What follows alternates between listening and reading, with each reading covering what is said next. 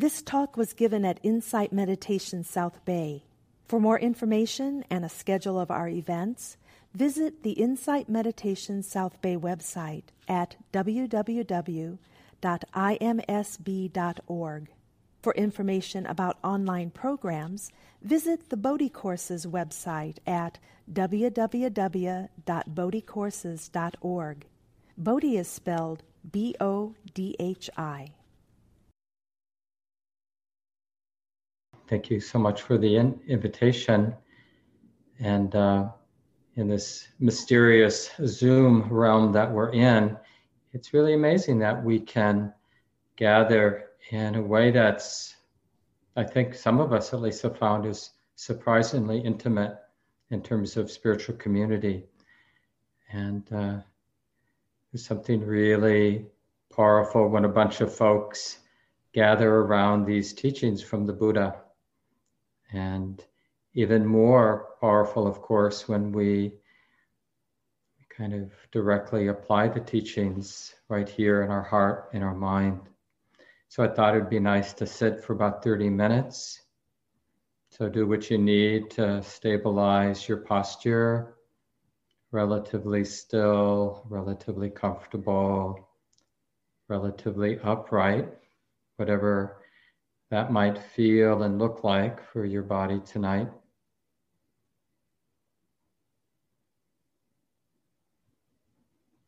And it's nice just to have that sense of joining our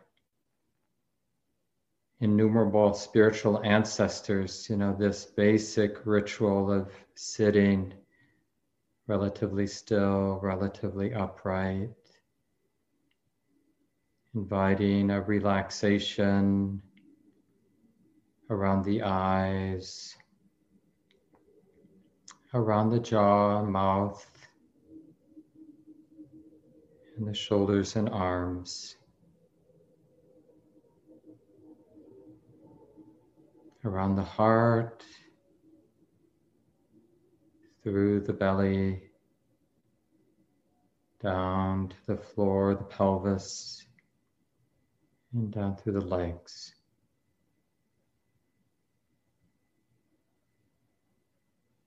Softening and as I'm guessing all of you know, it really matters what the mind chooses to keep in mind.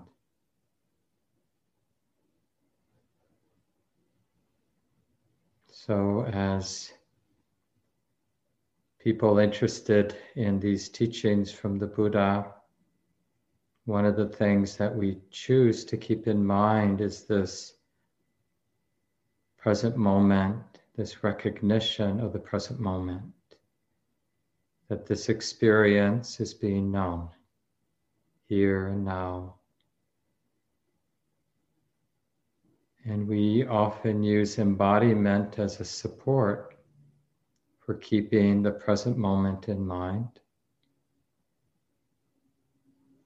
It's like this, sitting is like this.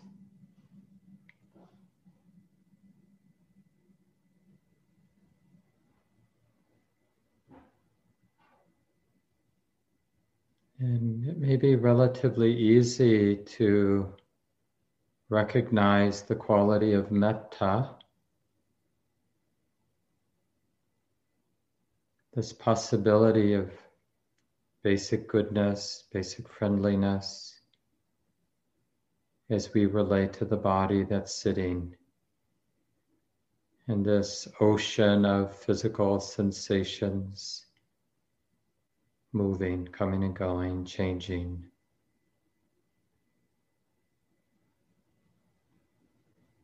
Not too much of a stretch to recognize this possibility of relating to the sitting body in a friendly way, a kindly way.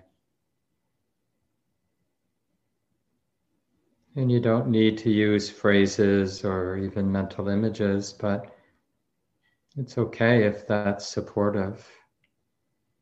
I care about this body.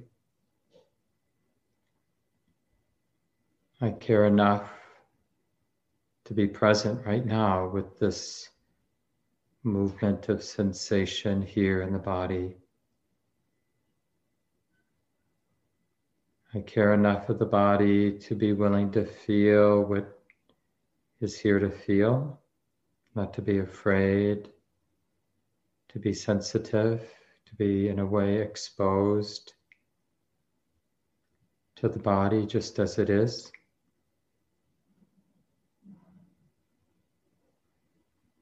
And I care enough, friendly enough to be able to be wanting to wish well for the body. Just that simple generosity of the heart. And that wish may be just a warm inner smile toward the body, just a, an appreciative smile.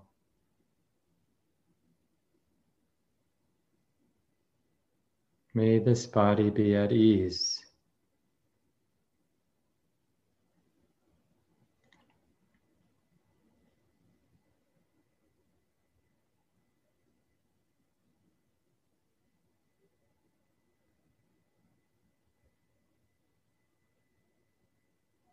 And learning that we can keep this friendly attitude, this generous,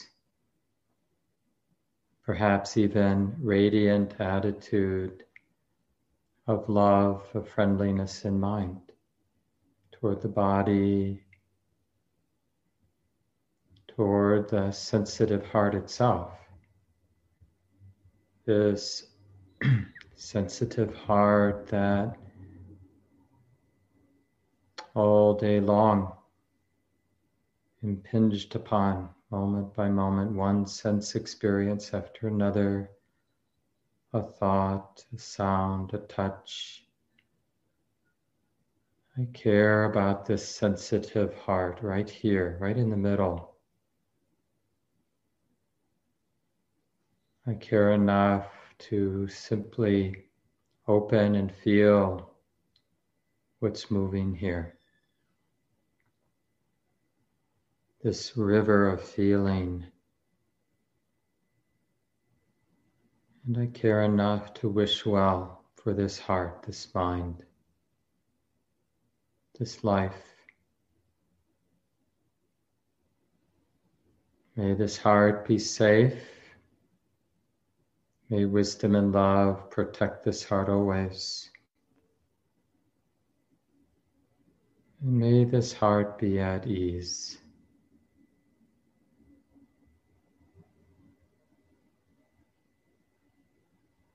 And again, you can repeat a phrase or bring to mind an image, but we're just keeping in mind this kind, this friendly relationship to the heart. Even if our heart feels closed down now, or tender, or broken, or hard, or no matter the particular feeling, quality in the heart right now, isn't it possible to care about it, to wish well for it? May this heart be at ease with conditions as they are. May this heart be at ease.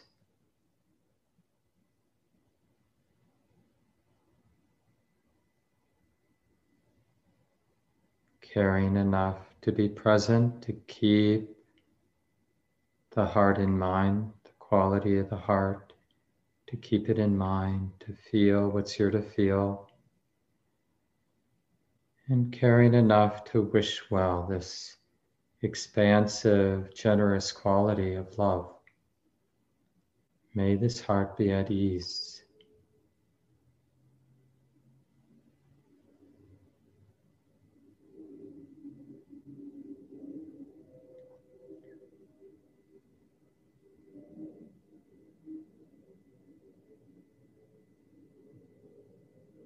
Is it possible to abide, to rest in this expansive, wholesome, beautiful quality of metta, friendliness.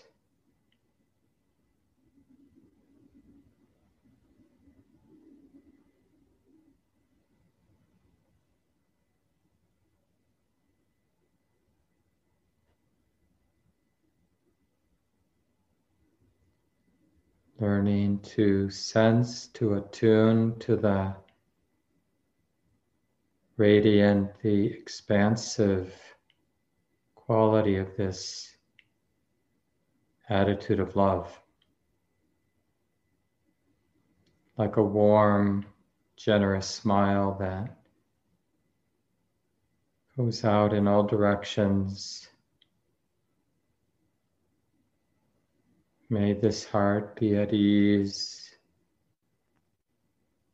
May all hearts, all sensitive beings be at ease with the conditions as they are. May wisdom and love protect us all.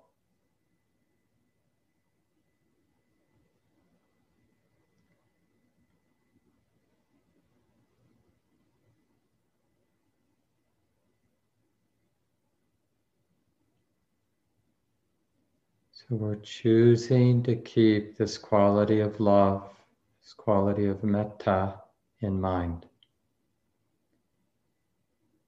Learning to abide, to rest, to allow it to fill the space of the mind, the heart, and body.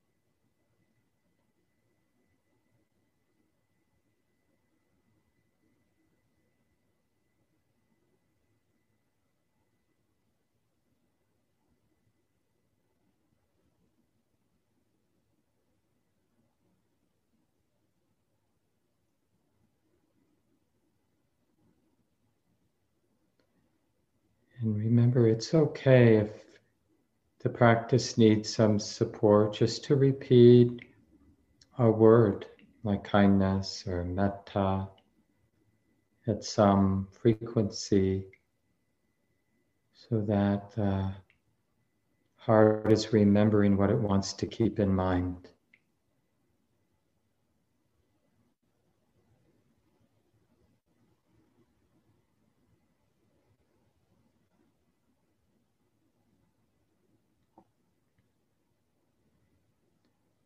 And particularly, we're interested in that boundless, expansive, buoyant,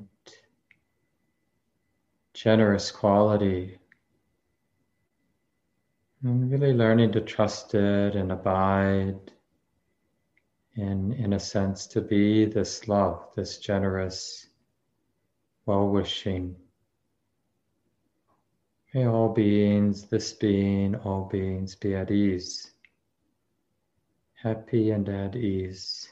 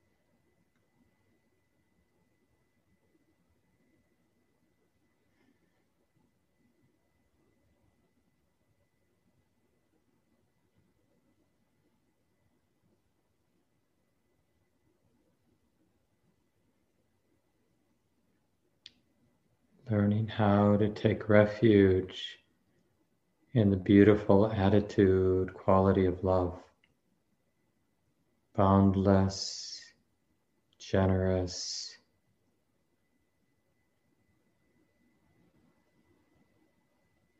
completely trustworthy.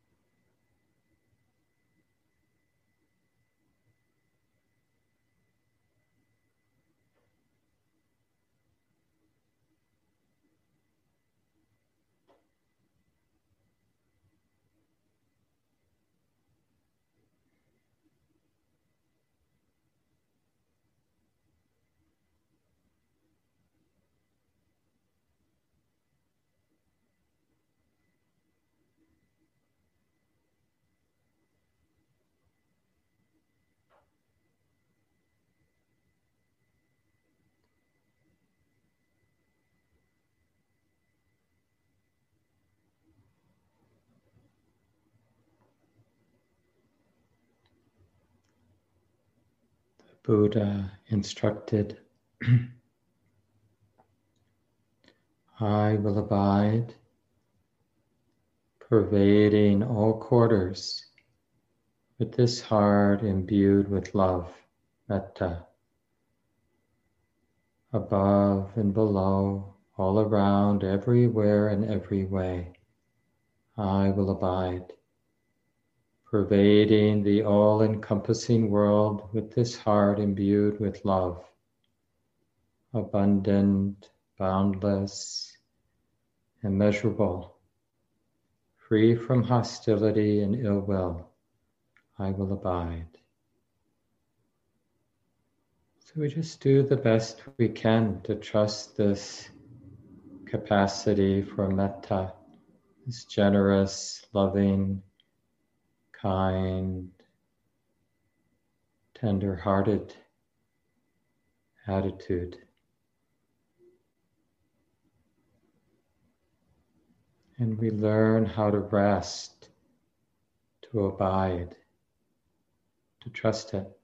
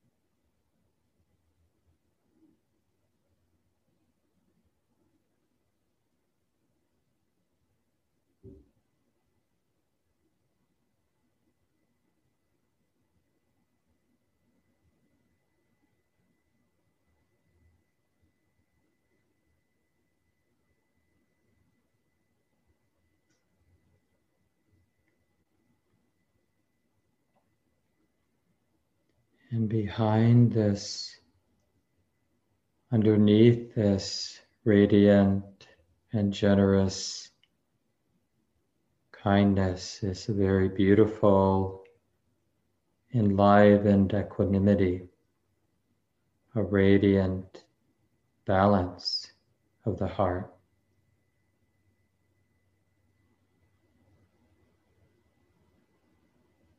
A love infused with wisdom that understands that everything comes and goes according to so many causes and conditions.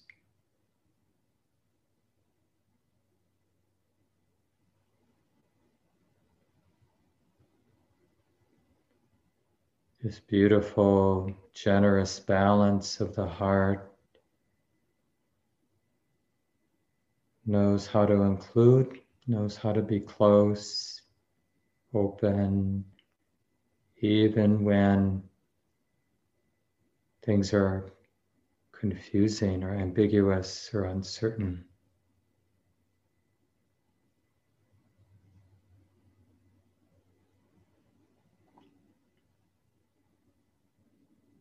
It's a generous yes. Yes, it's like this.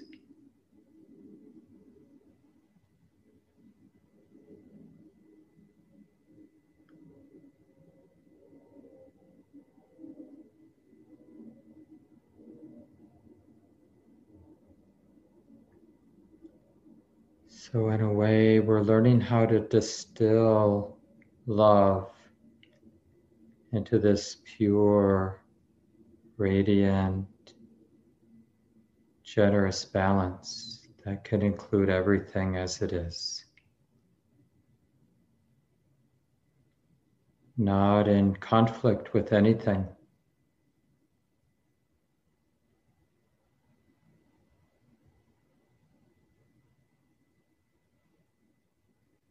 And this is a beautiful, generous abiding, the abiding of equanimity, upekkha.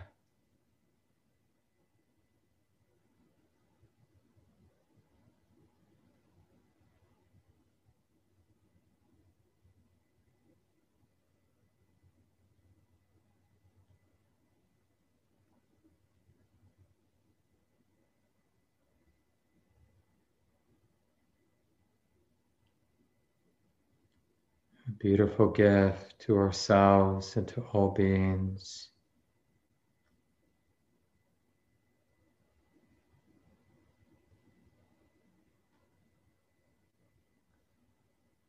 Offering this enlivened, radiant balance.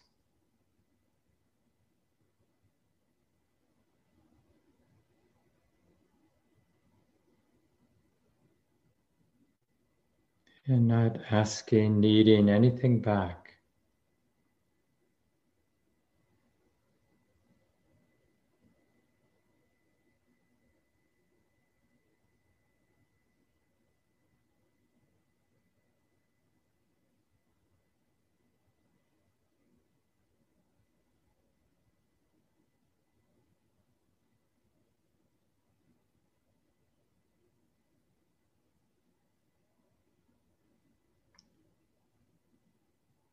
Things are the way that they are now.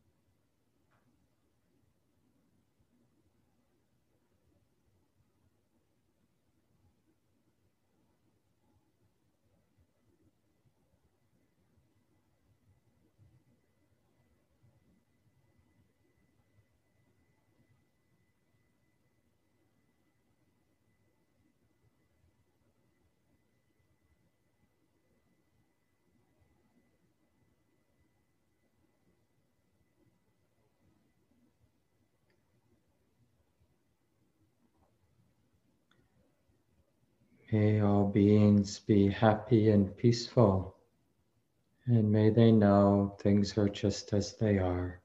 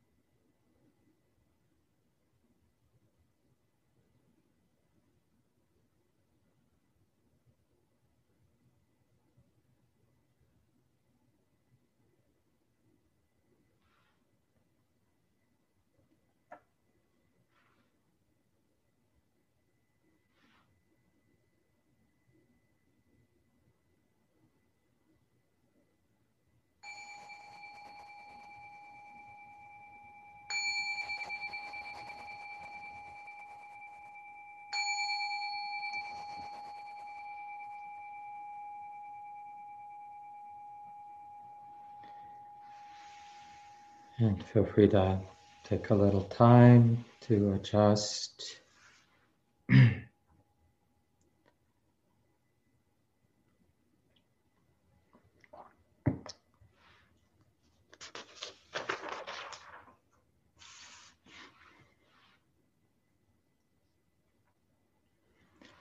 Again, it's nice to be here, and um, it's been um, quite a time here in Minneapolis, as I'm sure many of you are aware of. And uh, my partner and I were just at the George Floyd Square, the place where he was killed, um, earlier this afternoon with a large crowd just after the verdict was reported. So here is our swirling sensual world. And if you didn't catch the topic that I wanted to talk a little about, and hopefully people will have comments and questions before we end. It's like, what is a wise way to relate to this, to our existential situation, right? So, what is our existential situation?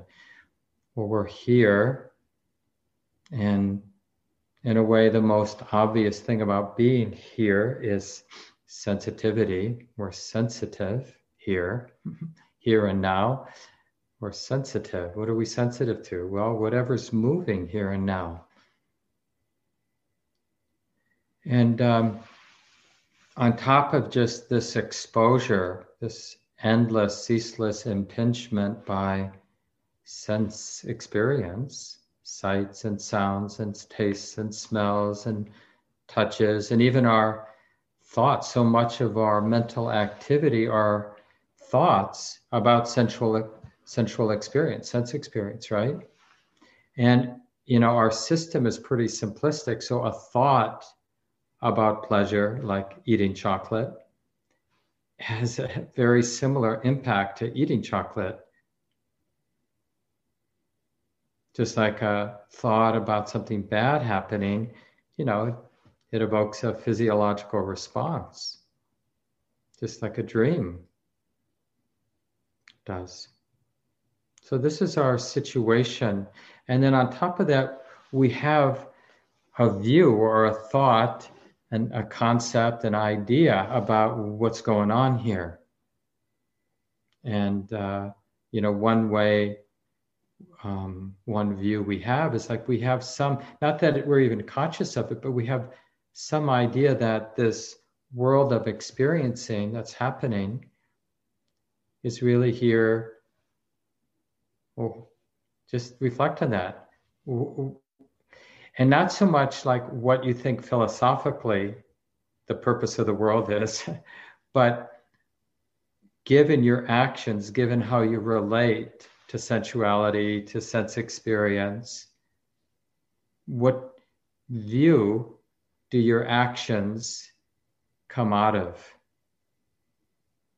So, a lot like when we look at, when we're honest about how mostly this mind, body, heart, whatever, this life is relating to sensuality, to sense experience. Honestly, a lot of the time, we're expecting the world of sense experience to deliver happiness to me, to the so called me, right? Some version of the Garden of Eden. You know, the, the point of being a sensitive person is to partake in sense experience in a way like to use my personal power, my personal degrees of freedom, privilege to enjoy myself, to enjoy the woods, to enjoy food, to enjoy physical affection and sex, and to enjoy ideas and to enjoy this and that.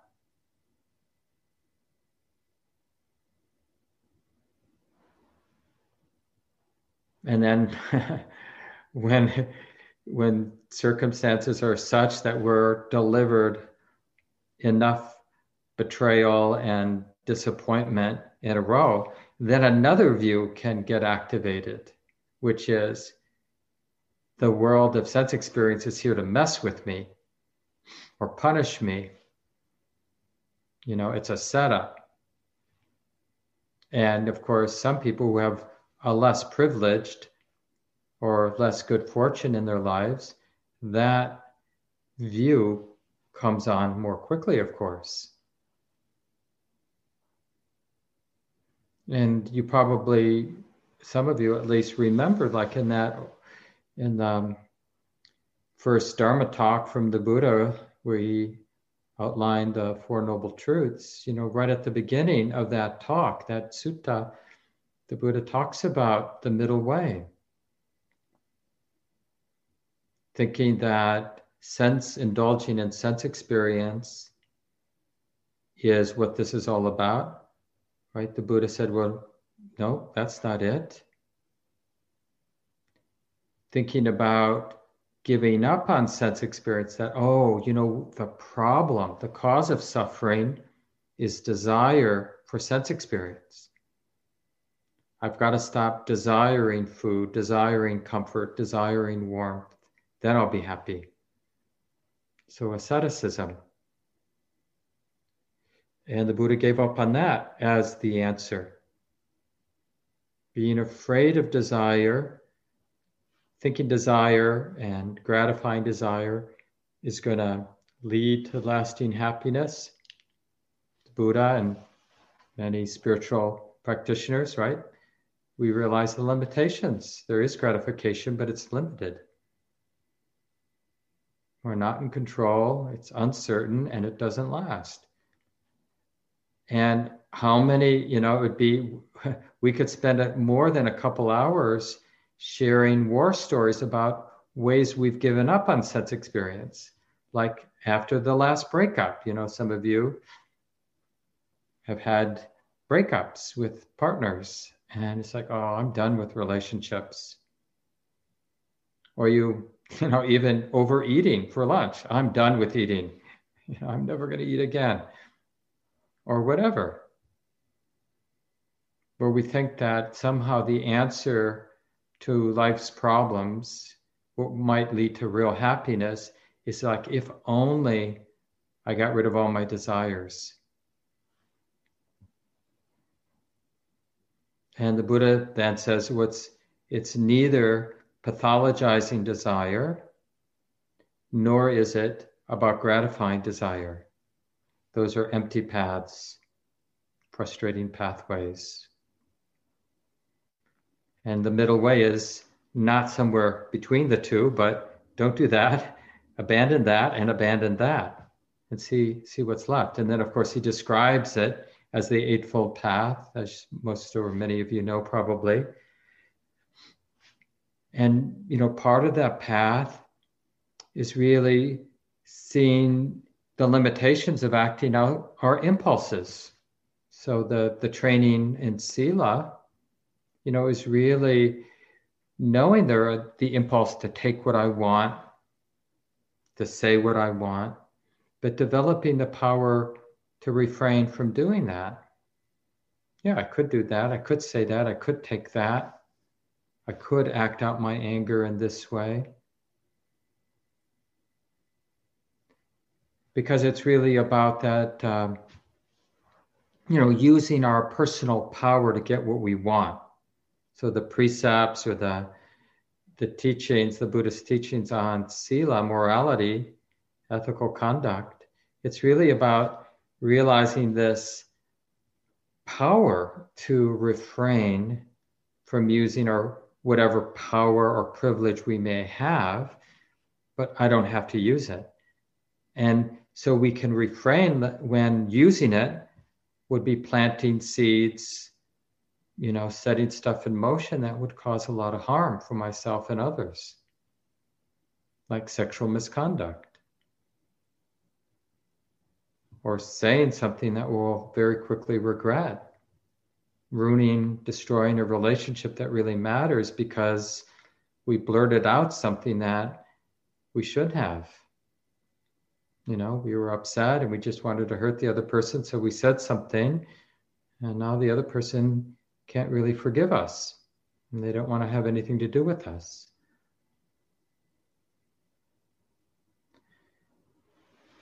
And uh, the other part of the Eightfold Path is about samadhi you know, and really this superpower of like, I could mentally proliferate around this problem, this hope, that fear, but I know how to put down that impulse.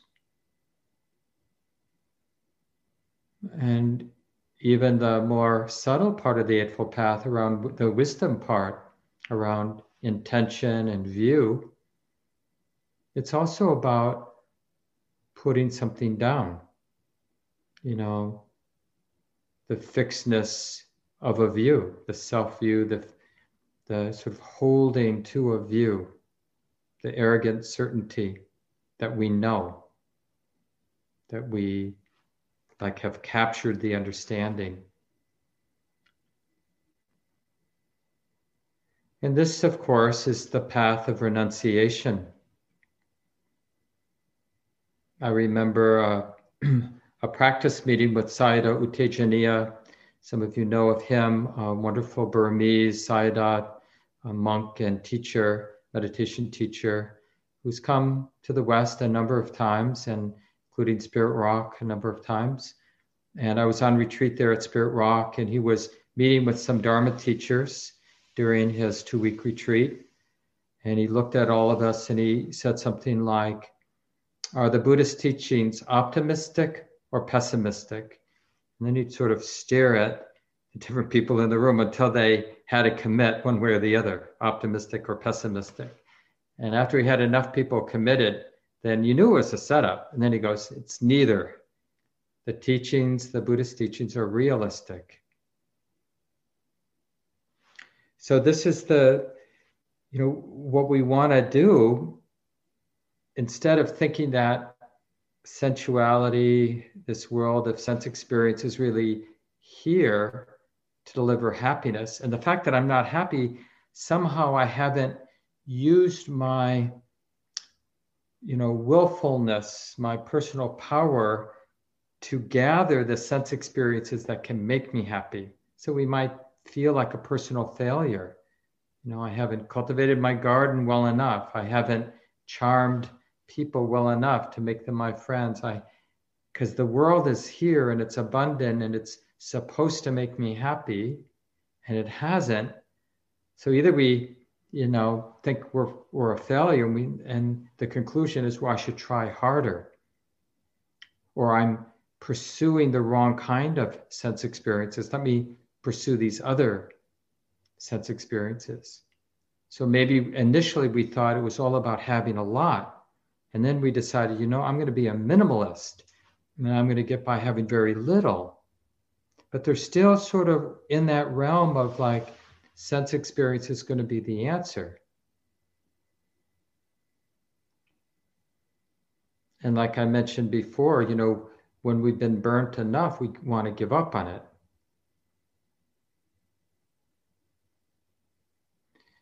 Sylvia Boorstein, uh, I'm sure many of you know, a wonderful Buddhist teacher in this early Buddhist uh, lineage, one of the founders of Spirit Rock. And one of her books just has this line Desire pulls so hard, it's surprising to find that it's empty. So just think about sense desires like attraction to another human being or really, you know, sitting and you're having a difficult sit and you really, really, really want it to end, but you're with a group. So you're going to stick with it because you'd be ashamed to move before the bell rings or something like that. And so, what is that, what is that? Does what is desire empty of? Desire pulls so hard, it's surprising to find that it's empty. And this really has to do with this, like how to relate skillfully to sensuality. And I really like this. Uh, I, the person who I first heard make this very clear was Ajahn Sumedho, this wonderful Western Buddhist monk, where he he just kind of clarified the difference between desire, which I would think of, I like to think of as the ordinary, unavoidable, animating force behind life. It's sort of the primary characteristic of life is desire. And then when this identification or this misperceiving or attachment to desire arises, then we get craving. And just to make that clear distinction between desire as an animating force in the human body mind. And when we add a wrong understanding to the experience of desire, then we get the beginning of suffering. We get craving, which hurts. There's a somebody who thinks that this desire refers back to a me, it's my desire, this promise, like, if this, then I'll be happy. Whether it's aversion, if I get rid of something that's painful, then I'll be happy, or greed, if I get something, then I'll be happy.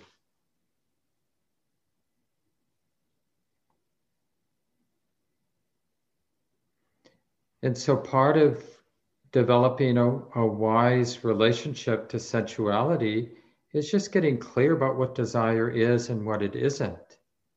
Like, oh, desire is empty, meaning it's just what it is and it's empty of everything else.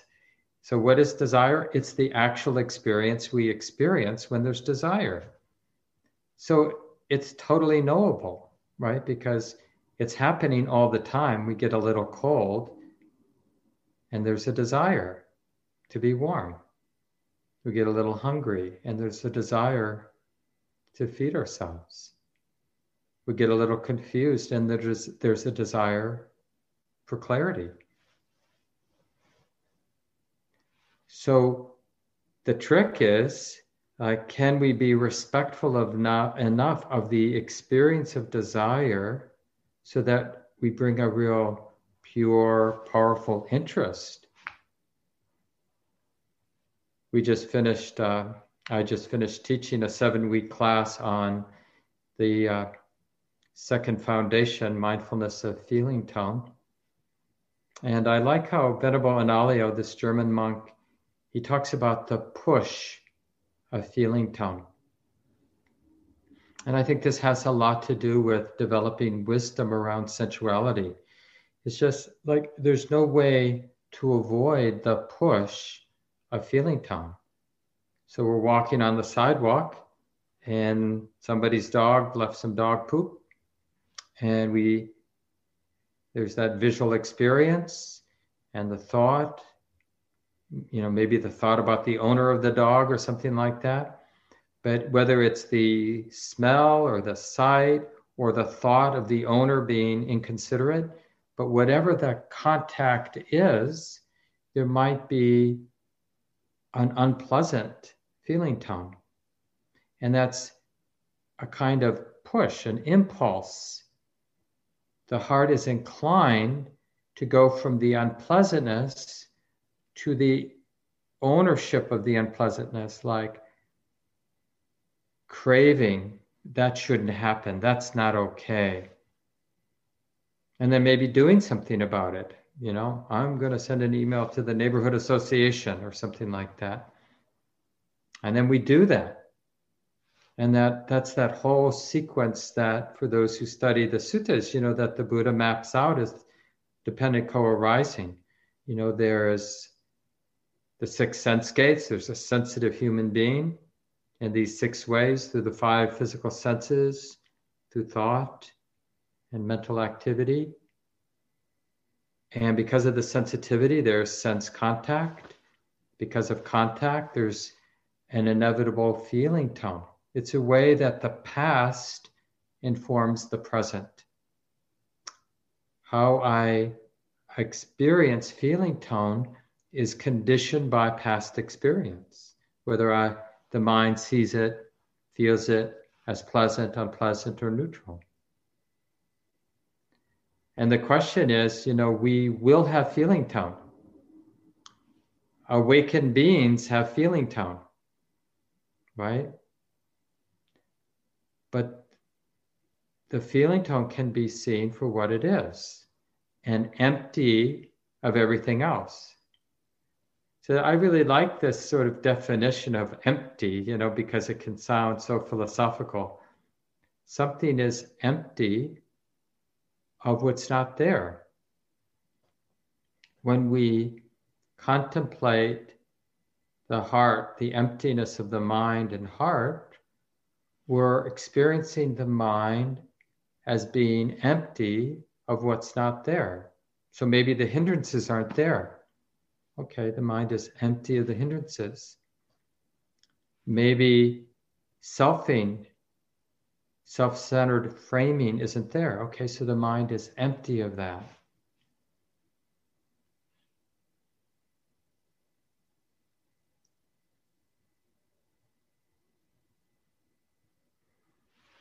The way the Buddha, you know, talks about somebody who's wise, and he just, you know, he he said directly, you know, in terms of the gratification of sense experience, I've paid attention. I know the experience of gratifying experience, sense experience. I know that I know that experience of gratification. And in terms of the drawback, drawbacks of sense experience. There may be other people who know it, but nobody knows it more than me. They may know it as much as me, but I've studied the drawbacks of sense experience. And the escape, that I've studied too. There's a very fun uh, discourse where some lay people went to see Ananda, the attendant of the Buddha, and uh, they were just kind of blown away by, you know, the degree of renunciation that they saw in the Sangha, in the monastic Sangha. And so then Ananda reported this to the Buddha. And this is the conversation he reported to the Buddha because the householder said, um, we are householders who indulge in sensuality, delight in sensuality, enjoy sensuality, rejoice in sensuality. For us, indulging in sensuality, um, I'm sorry, get back there. For us, indulging in sensuality, delighting in sensuality, enjoying it, rejoicing in it, renunciation seems like a sheer drop off. Yet I've heard that in this doctrine and discipline, the hearts of the very young monks leap up at renunciation, grow confident, steadfast, and firm, seeing it as peace. So, right here is where this doctrine and discipline is contrary to the great mass of people. In other words, we don't get renunciation, you know. And so the Buddha responded to Ananda, So it is, so it is, Ananda. Even I myself, before my awakening, when I was still an unawakened bodhisattva, thought, renunciation is good, seclusion is good, but my heart didn't leap up at renunciation, didn't grow confident, steadfast, or firm, seeing it as peace. The thought occurred to me what is the cause? What is the reason why my heart doesn't leap up at renunciation, doesn't grow confident, steadfast, or firm, seeing it as peace? Then the thought occurred to me I haven't seen the drawback of sensual pleasures. I haven't pursued that theme, you know, kept that theme in mind. I haven't understood the reward of renunciation. I haven't familiarized myself with it. That is why my heart doesn't leap up at renunciation, doesn't grow confident, steadfast, or firm, seeing it as peace. And this is really this particular teaching, this getting interested in the drawbacks of sensuality and getting interested in the joy of renunciation. This is really what distinguishes the Buddhist teachings from other spiritual practices. Because, you know, the Buddha didn't always lead with these teachings on renunciation because we'd be like those householders, like, it doesn't make sense to me. So often, you know, many of you know, the Buddha would start by teaching about dana and sila, generosity and and um, this deep valuing around non-harming, and just developing calm. You want to be happy, you know, people from their ordinary point of view, struggling to have a happy life, you know, hoping the Buddha could help them out yeah, he would say, Oh, you really want to be happy? You want good things to happen? Cultivate generosity. Really cultivate uh, kind of a, a generous commitment to non harming, not causing harm to other beings, including yourself. And like, does that work? And the interesting thing is, it's sort of it's a very earthy, grounded way to get in the vicinity of these deeper teachings on renunciation. Because when we unpack the more subtle teachings of the Buddha, he's pointing to a radical shift in how the heart relates to sensuality. But we get us we get the flavor when we understand just through our own experimentation, the heaviness of stinginess and the lightness of being generous, living in a generous way. I mean, even in the guided meditation tonight, perhaps you notice all we were doing, right, didn't cost us a lot. We were just practicing abiding in that generous heart of kindness. Like, like I can offer that to the world. May you be well. May you be happy. As opposed to, you know, that gravitational pull about me and mine and how I can secure my happiness. What do I need from this moment? Because the basic, you know, when we're in the the view that sensuality is here to make me happy, we're in we, it doesn't always look desperate, but underneath the surface there's a desperation where we're looking for an experience as if somebody's going to feed on that experience and get satisfied by consuming that experience. So the mind is restlessly constructing and feeding on experience. And that's what we call an ordinary, or what the Buddha would call a worldly existence. There's this view, this mostly unseen view, operating system, governing the, our mind. And it's all about this presumption that experience is to be created, like to use our willpower or volition, make something happen, get some experience, consume it, and then be satisfied because of the consumption by getting that experience, having that experience. But has anybody been satisfied by that? Right? We're just trapped in that pursuit. And that's what we call samsara, the endlessness of that pursuit because it never satisfies. And that's that insight into dukkha.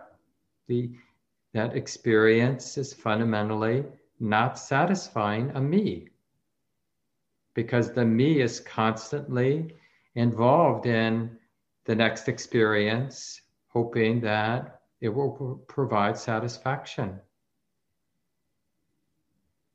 So the Buddha, like he says, he took up the contemplation, the study of the drawbacks of sensuality.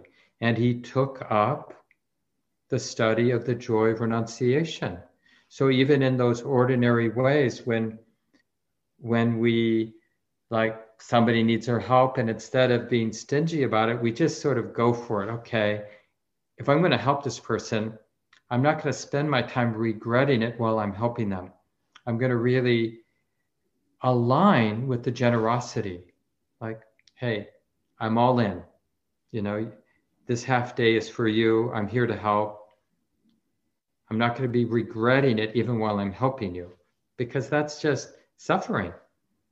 So if we're going to do something, it's like I, I even practice this with taxes. I don't know if anybody else does this, but you know, as a young adult, uh, when I was starting my practice, I didn't like paying taxes. And I thought, you know, I'm going to pay my tax. So why, why am I not liking it?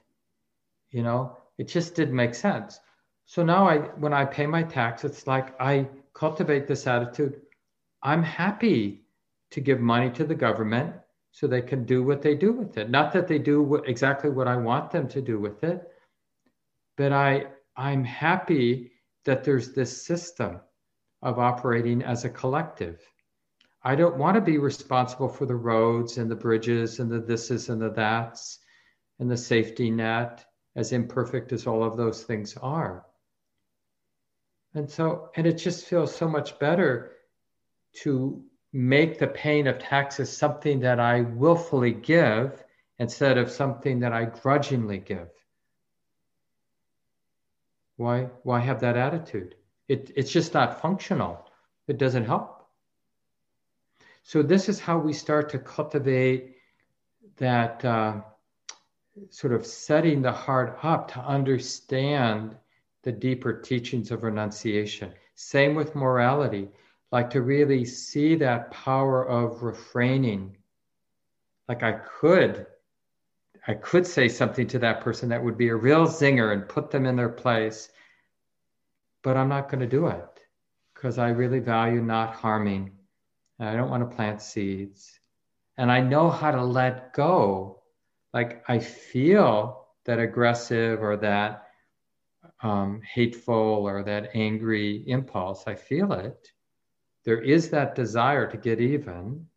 Desire is natural, but I'm not, I don't have to uh, personalize that desire where then I have to act it out because I have this other possibility wisely knowing that the desire feels like this, that impulse feels like this. That's the push of feeling. Oh, there's a feeling tone, and I know how to be with that feeling tone. And like everything else, it comes and goes. And as you probably can guess, you know, you know how these stories go. So the Buddha did study the drawbacks of sensuality and did study the joy of renunciation. And then his heart did leap up at renunciation, grow confident in renunciation as the essence of the path of awakening, letting go of what can be let go of. And it's really this it's not a rejection of sensuality, it's realizing the heart that's not dependent on sensuality. And this is really, uh, this really helps us understand so much of our meditative work. Because even when we're just using our hour or half an hour or whatever to settle what has been activated during the day or during the week, right? It's a profound renunciation. I could worry about that. I could plan that. But I'm choosing to align with the pleasure of being present, the pleasure of secluding the mind from reactivity, from identification, from attachment. And even you know with the, uh, the contemplation of equanimity and balance you know we'll feel all the little tugs and pushes to take the bait.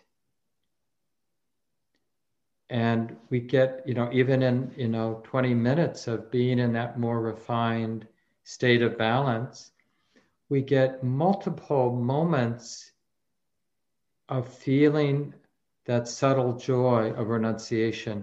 Like there was a moment where we could go from the push of a feeling to craving to grasping to becoming to, in a way, that karmic fruit of whatever that grasping set emotion in our heart, in the mind stream. But we don't have to. And so, just even in a 20 minute period where we're in a refined state of concentration, that stability of present moment awareness, and that beautiful balance, generous balance. And it's really purifying those latent tendency to try to get something, to consume something in order to be satisfied. That's the project the mind is giving up on to be satisfied, to be happy, I need an experience to consume. But you know, when we're in that more peaceful, refined place, and the impulse to have an experience, like to think about something so that I get something from thinking about it, it starts to stand out as what? Stressful.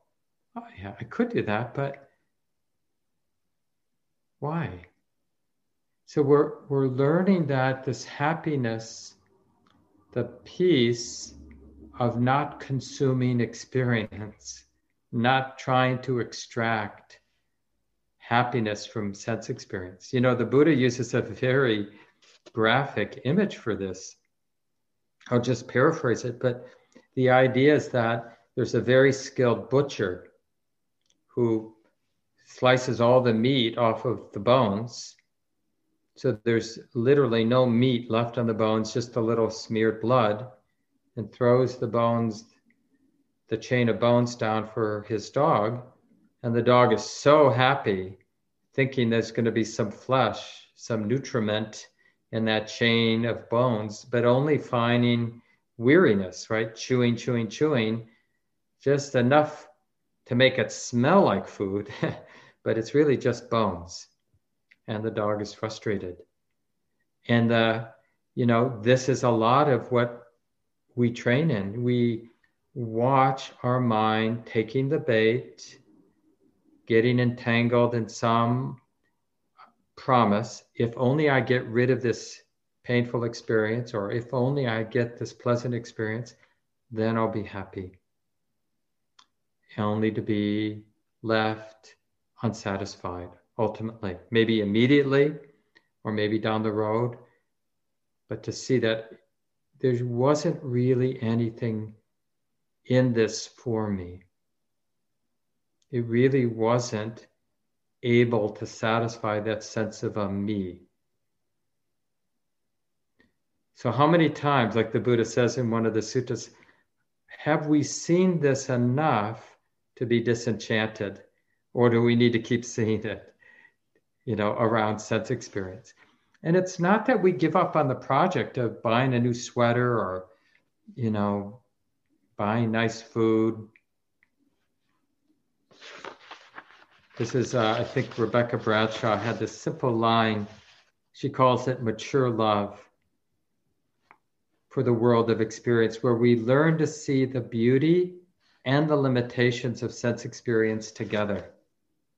And I think that's really the key, you know, and it makes our spouses more beautiful and it makes our meals more beautiful and our walks in the woods more beautiful when we see both the beauty, the pleasantness of our pleasant sense experience, but right integrated in that is the understanding that it's just what it is and it's empty of anything else. It really can't satisfy a somebody.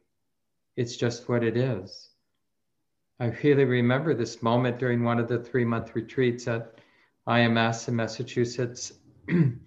and uh, some of you probably have been there, but it's they have a beautiful pond not too far from the retreat property, Gaston Pond, and I was was in the fall and beautiful New England leaves and a beautiful sunset looking to the west.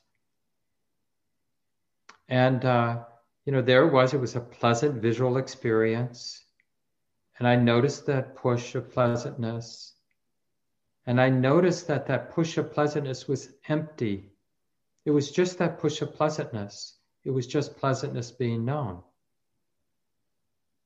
And every time the mind explored, like where that, if I, if the mind acted, identified with the push and tried to do something about it, it would always go to something like, I need to build a cabin in a place like this. So it's mine and I can have it whenever I want it. Or I hope tomorrow is this nice. Maybe I should come here every evening to see the sunset. But every time the mind took that step from pleasantness, that push of pleasantness, to some kind of identification, some sort of action based on the pleasantness, it was immediately felt as stressful. And that's the drawback of sensuality is the deep habit of thinking there's somebody who needs to consume it, to get something from it. So, can we be, be sensual beings, sensitive beings, without expecting anything from the experience of being a sensual being? We can't take it with us.